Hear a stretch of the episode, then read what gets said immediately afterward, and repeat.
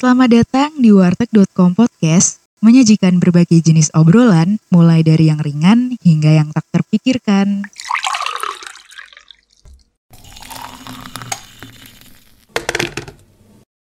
Oke guys, jadi kali ini uh, topik kita tuh bakalan bahas mengenai tema yang disukai dari hmm, mungkin dibilang topik-topik hubungan internasional ya. Kan udah pada tahu nih, kita tuh uh, anak uh, HI uh, khususnya di HI Undip.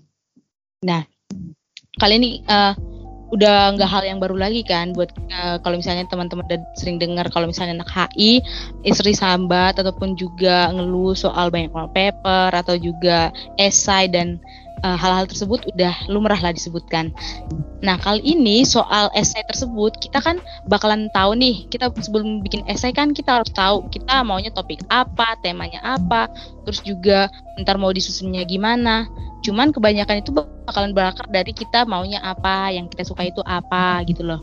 Nah untuk kali ini aku mau tanya uh, buat Anung nih, Anung sendiri nih. Menurut kamu Nuk di HI Undip sendiri kamu tuh lebih suka tema yang mana sih atau topik apa sih yang sering kamu angkat uh, da, buat papermu atau buat esaimu gitu?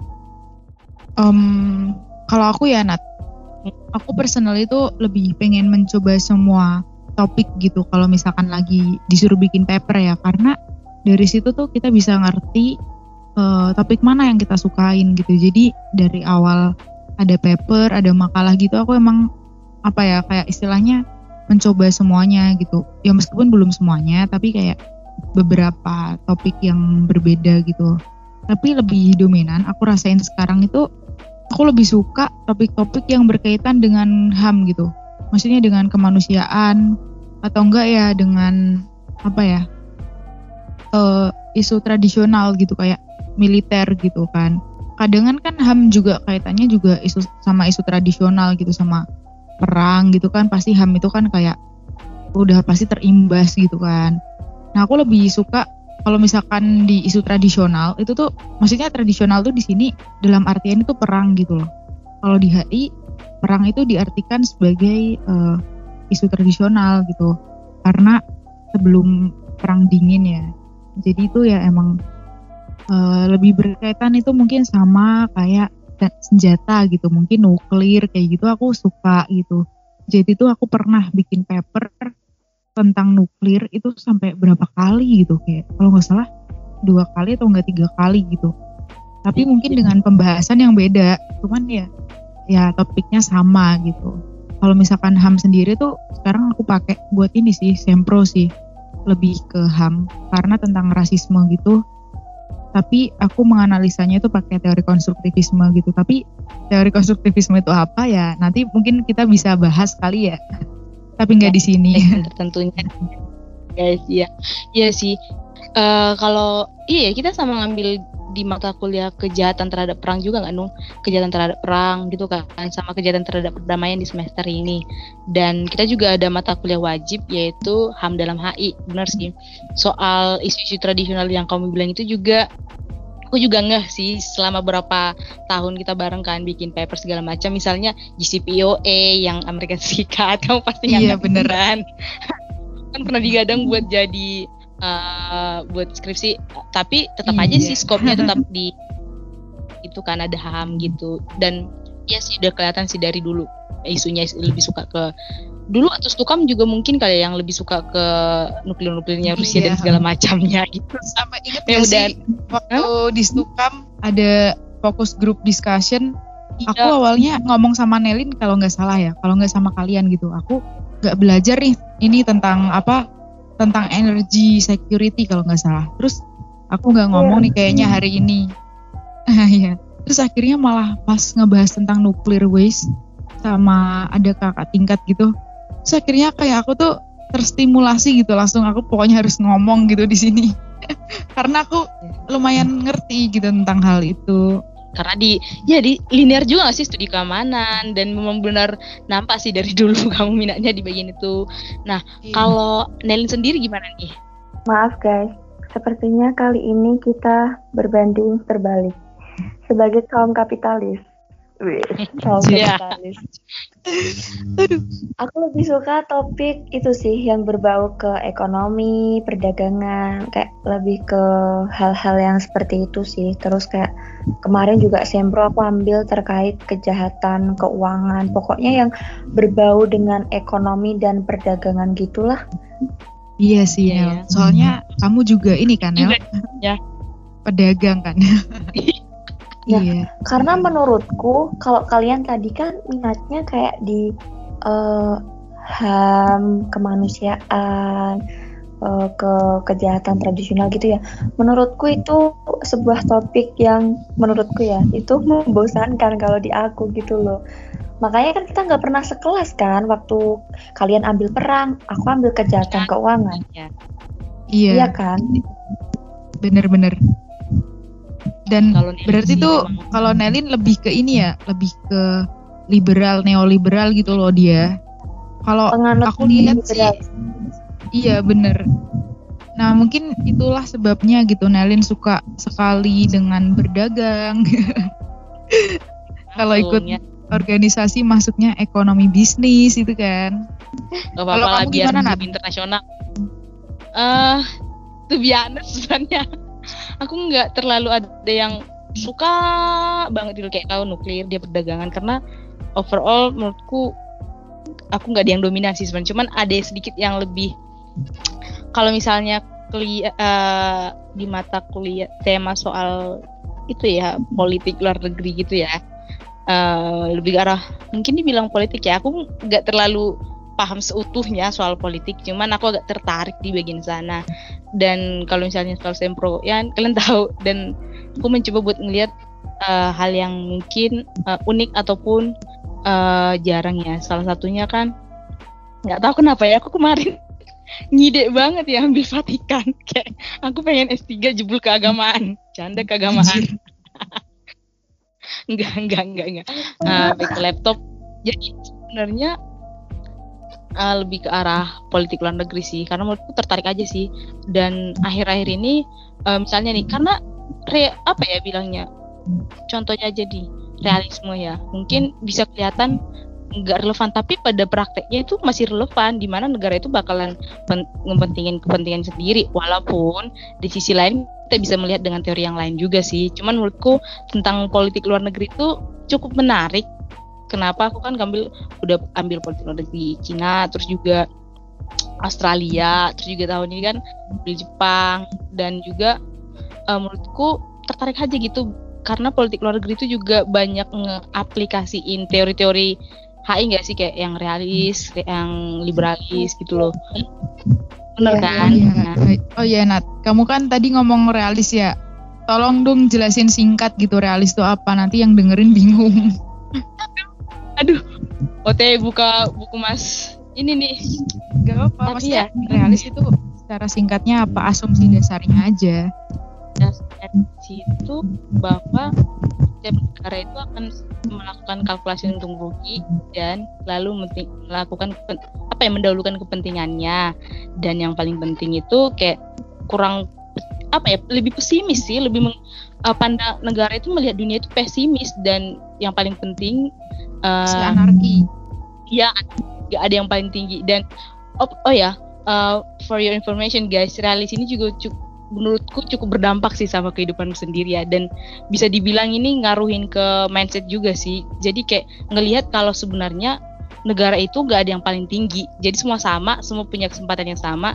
Dan setiap uh, negara itu gak boleh menggantungkannya sama negara lain yang disebut dengan self help yang mana ya kita yang harus berdiri untuk negara kita sendiri, jangan uh, bergantung sama negara lain. Dan mungkin itu cukup berpengaruh terhadap prinsipku sendiri ya. Uh, secara personal di mana kayak kita tuh jangan sampai ngerepotin hmm. orang lah. Kayak bener-bener uh, kalau bisa just do it for your eh, by yourself gitu. Dan, dan misalnya itu juga kayaknya itu deh secara sederhana untuk jelasin anarki. Eh anarki maaf realis. Nah buat kalian yang tertarik soal teori uh, bisa yeah, masuk yeah. HI kali ya? Atau topik di segmen tertentu kami bakal bisa bahas tapi untuk saat ini lebih ke situ sih. Jadi balik ke laptop aku lebih favor ke politik negeri dan uh, untuk melihat penerapan-penerapan dari teori-teori itu. Gitu sih kalau aku sebenarnya. Nggak terlalu ada yang Hmm. dominan kayak kan tadi eh, nuklir gitu kan kapan tradisional gitu nih. Balance ya berarti Kalau Ngomong-ngomong- sebenarnya nggak ini sih Nat, nggak nggak yang nuklir banget gitu. Mungkin Ya, kelihatan ya, ya, ya. skopnya ke keamanan tradisional gitu lah ya.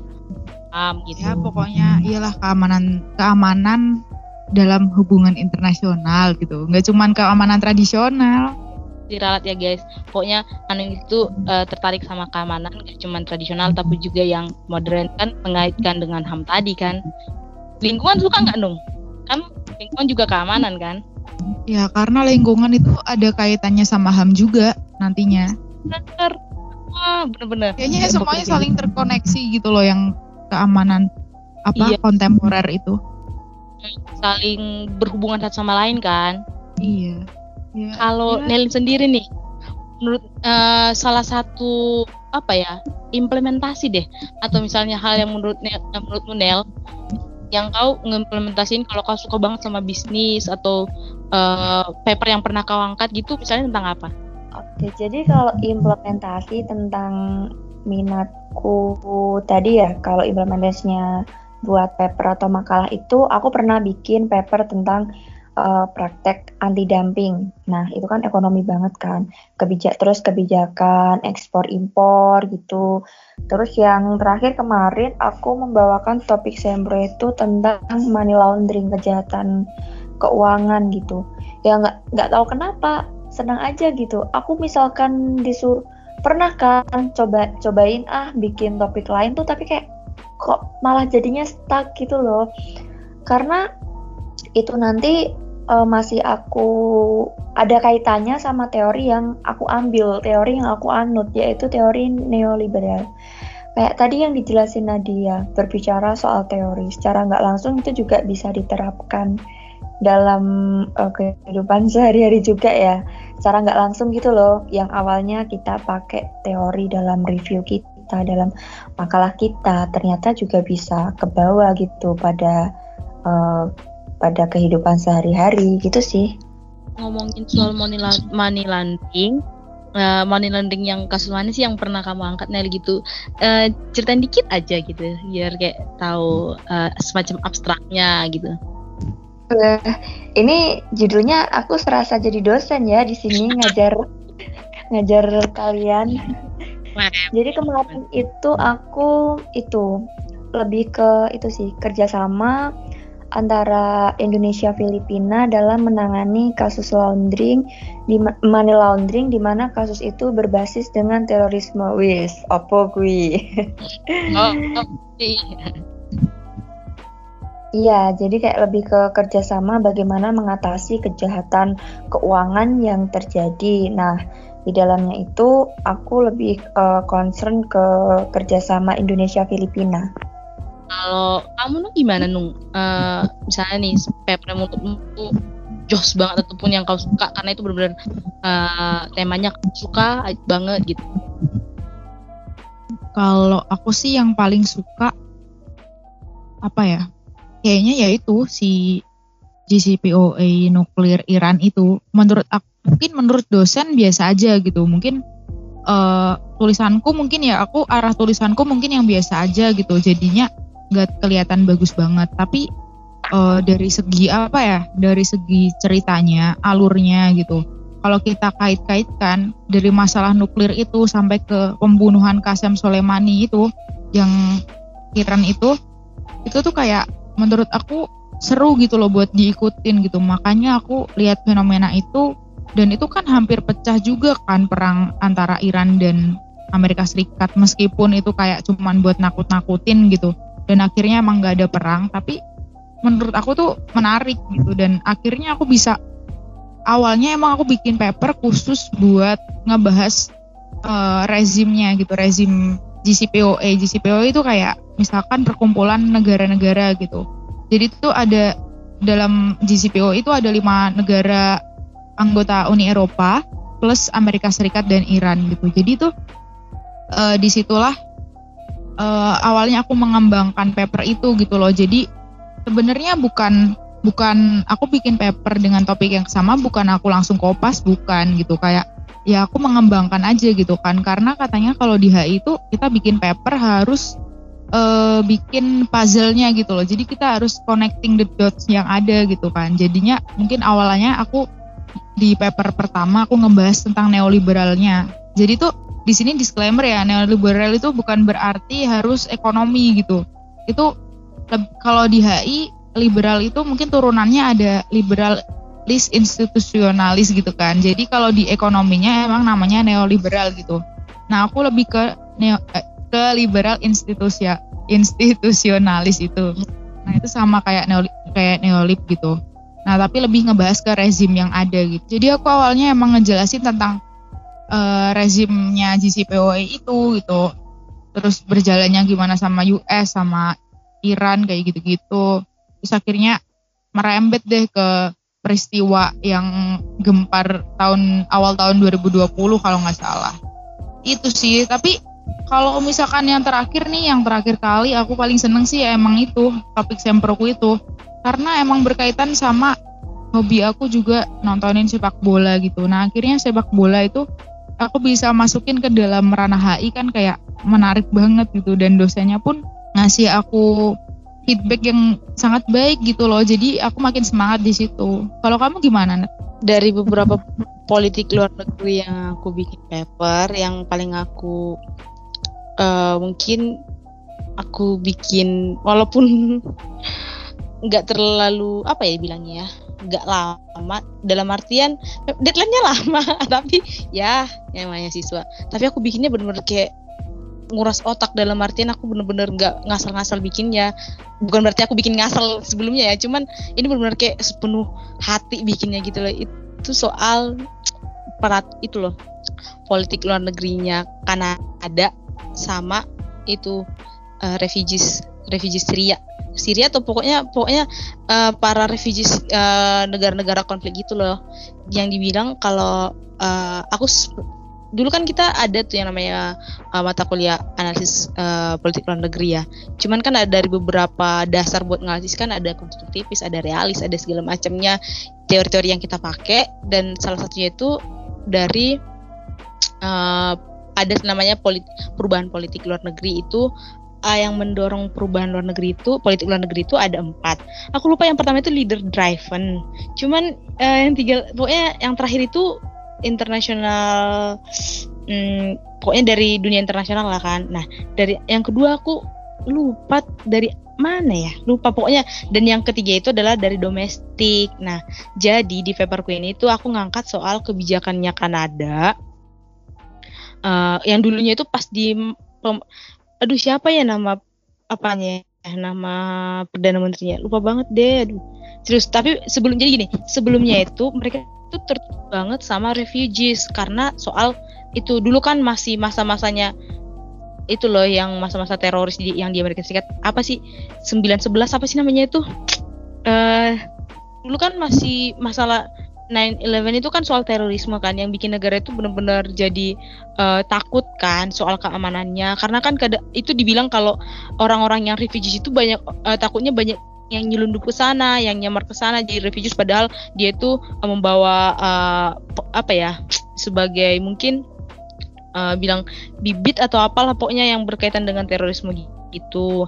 Nah, di masa itu uh, di masanya perdana menteri itu benar-benar Kanada itu yang dulunya ya secara sejarah itu Kanada itu benar-benar dibentuk dari negara apa ya suku bangsa yang majemuk gitu loh. Bahkan sampai ada apa ya namanya mungkin bilang sebutan ataupun semacam kalimat di Kanada terkenal kalau sebenarnya Kanada itu nggak punya budaya budaya nasional. Dalam artian mereka tuh campur mereka tuh banyak. Itu yang menyebabkan mereka tuh toleran satu sama lain. Karena mereka ada aja dibentuk dari negara-negara apa ya dari uh, sebelumnya itu mereka diisi sama negara uh, orang-orang yang pendatang gitu loh. Jadi nggak ada suku ada mungkin ada ya. Aku kurang meneliti lanjut apakah ada benar-benar uh, nenek moyangnya banget atau enggak namun yang dari yang aku baca itu bener-bener Kanada itu diisi sama orang-orang luar gitu loh. Jadi banyak orang-orang uh, uh, dikenal sebagai negara yang ramah terhadap refugees. Tapi kok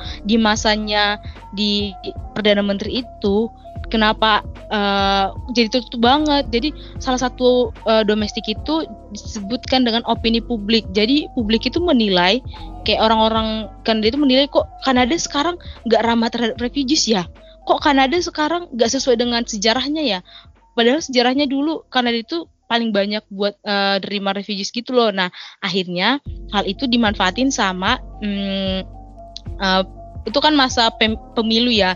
Jadi perdana menteri yang satu itu yang jadi lawannya itu mengangkat isu itu, mengangkat soal kalau misalnya dia terpilih dia bakalan banyak menerima uh, refugees lagi dan benar ketika dia itu bisa terpilih karena kayak kita tahu lah kampanye-kampanye gitu kan. Jadi selain itu juga opini publik ini didorong karena di sana tingkat kelahirannya itu masih kurang, sedangkan Kanada kan luas, jadi masih butuh buat uh, di samping adanya uh, sejarah dan identitasnya sebagai penerima refugees itu juga dipengaruhi sama uh, kebutuhan masyarakat di sana gitu loh. Jadi itu semakin mendorong adanya uh, perlunya perubahan politik uh, kebijakan luar negeri gitu loh. Jadi uh, itu sih yang pernah aku angkat uh, karena adanya uh, didorong oleh opini publik.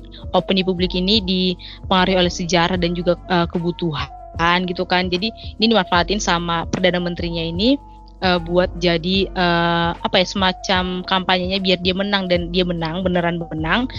Cuman untuk buktiin kalau benar-benar opini itu membentuk dia menang, aku belum teliti lanjut sih. Tapi kalau misalnya ada kesempatan mungkin tak mau cari tahu gitu loh karena salah satu feedback dosen gitu kan. Uh, jadi kan kita udah bahas tuh tadi soal topik yang benar-benar mungkin kita minatin gitu yang lebih dominan kita suka di HI Unch Deep gitu kan. uh, lanjut lagi nih, selama kalian membuat paper itu guys, apa sih kesan yang benar-benar kalian ingat kesan dan juga pesan yang mungkin buat ya pendengar siapa tahu nih ada yang minat buat join HI ataupun yang uh, ada HI lah pokoknya yang berkaitan sama HI kalau kalian punya device atau juga uh, kesan yang nggak terlupain ceritain dong guys. Sedikit aja ataupun yeah. banyak juga nggak apa-apa sih.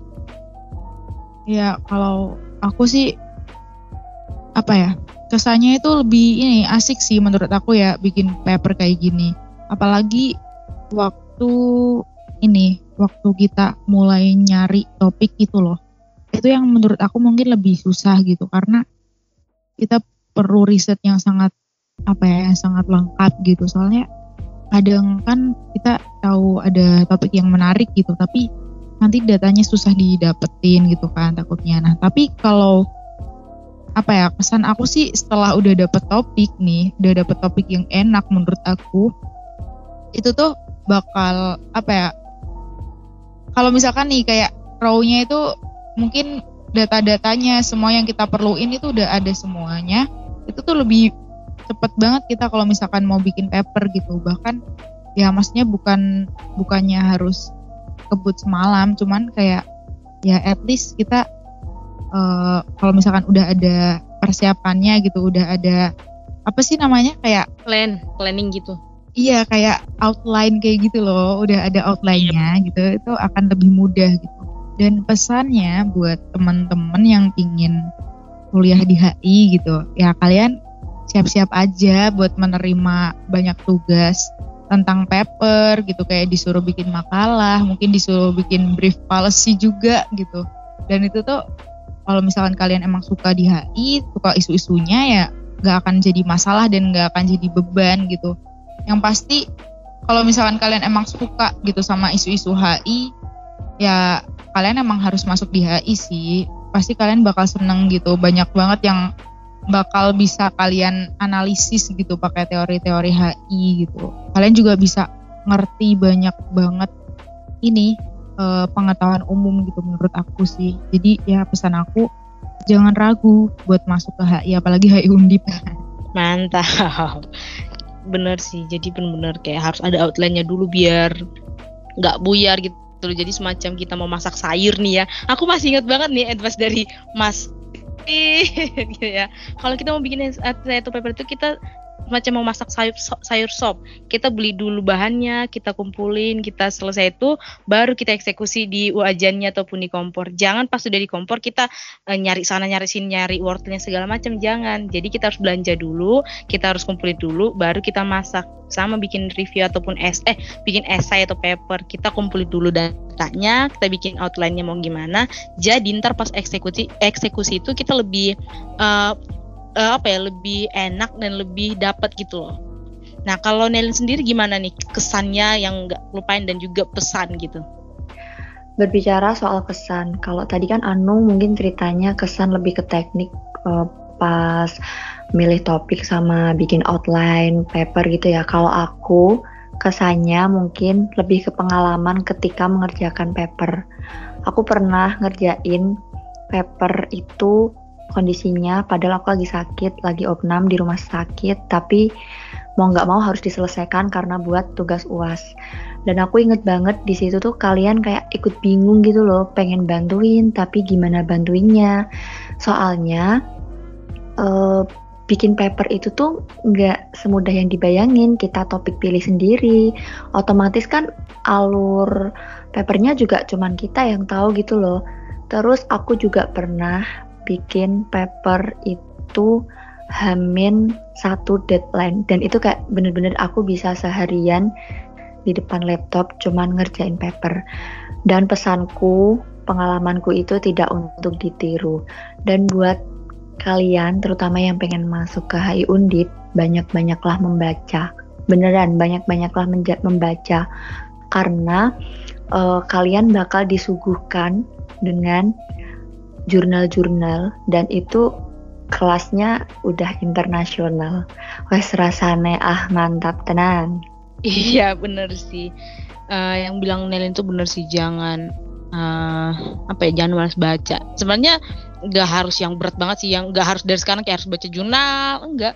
Mungkin uh, kita bisa bacanya itu dari artikel-artikel kan sekarang udah punya HP lah ya. Dan itu udah makin mudah diakses gitu. At least sesimpel kita lihat di Instagram deh. Di Instagram pasti banyak yang udah memuat hal tersebut. Kayak berita-berita internasional. Kita nggak perlu apa ya? Itu tuh membantu soalnya. Uh, apa ya? Yang dibilang kayak yang dibilang Nelin kan kita harus baca. Ketika kita misalnya nih di kelas itu pasti disuguhin sama ha, misalnya ada nih ada juga kan dosen kami itu benar-benar kayak harus tahu uh, info terkini dari dunia gitu loh. Jadi benar-benar kita harus ca cari tahu, gak cuman harus jurnal, tapi kan ada yang namanya koran, ada yang namanya juga uh, uh, mungkin beberapa akun kali ya. Kalau aku sendiri sih lebih ke arah lebih karena aku sering main Instagram kan, jadi kayak ngefollow bener-bener akun yang ngemuat hal tersebut. Nah, satu lagi guys, aku tuh suka banget uh, misalnya baca di Quora nih Quora ini tuh aplikasi lah tapi memang ini uh, itu menyajikan banyak banget informasi tapi tergantung kita follow apa nah aku pribadi kan contohnya nih nge-follow soal hubungan internasional jadi ntar tema-tema tentang hubungan internasional itu keluar dan aku bakalan selektif nih milih ini penulisnya udah bener-bener uh, di apa yang dibilangnya bener-bener yang penulis yang bagus atau enggak aku bakalan lihat track recordnya tulis tulisannya dan kalau bener uh, dari tulisannya itu kan dia juga sering mencantumkan sumber. Nah itu menurutku dari sumbernya kita pakai juga gitu sih guys. Jadi membaca itu nggak cuman harus yang harus buku, yang harus buku uh, yang secara apa ya fisik bisa ada banyak cara deh. Pokoknya di zaman sekarang itu banyak jalan menuju Roma. Sekarang nggak cuma dari darat, dari berbagai armada bisa sampai ke Roma gitu loh. Menjadi di sana ya. Nah kalau aku pribadi sih kesannya mungkin hampir mirip-mirip lah sama yang lain ya Cuman yang aku ingat itu aku pernah dan ini jangan ditiru guys disclaimer ini jangan ditiru bener-bener jangan ditiru aku tuh pernah bikin empat paper. Seriusan ini empat paper di semester lima kemarin juga. Bener-bener empat paper dalam waktu berapa minggu ya? Dua setengah minggu atau dua minggu lupa bener-bener kayak mungkin di orang lain itu hal biasa kali ya. Mungkin ya dua minggu masih banyak. Tapi menurutku itu such uh, burden benar-benar beban. Ya memang aku tahu itu salahku sendiri. Dan ini dan aku benar-benar kapok sih jangan diulangin lagi. Itu memang kesalahanku sendiri. Aku kayak uh, menunda dan ya ter, tertunda dan tertumpuk semuanya dan aku ngerjainnya dua minggu dan nggak cuman dan fokusku nggak cuma harus empat makalah doang. Misalnya nih kita nggak ada beban lain kan nggak apa-apa nih empat makalah fokus. Tapi kan masih ada tanggung jawab yang lain nih dan ini bener-bener dan ketika aku bisa ngelewatinnya dan bahkan kayak wow ternyata bisa ya walaupun sebenarnya ngerjainnya udah setengah hidup gitu kan. Cuman itu kesan sih yang kesan sih yang aku ingat kayak aku ngerasa aduh Tuhan aku bisa nggak ya? Bener-bener. Aduh gile ini. Aku sendiri sih yang bikin. Ya aku tanggung sendiri. Cuman mikir ya bisa yuk. Yuk bisa yuk. Itu benar-benar kalimat yang uh, walaupun udah mungkin sering diucapin tapi mungkin di saat tertentu tuh bisa jadi kekuatan. Yuk bisa yuk. Terus dikerjain. Eh akhirnya bisa gitu loh. Iya sih.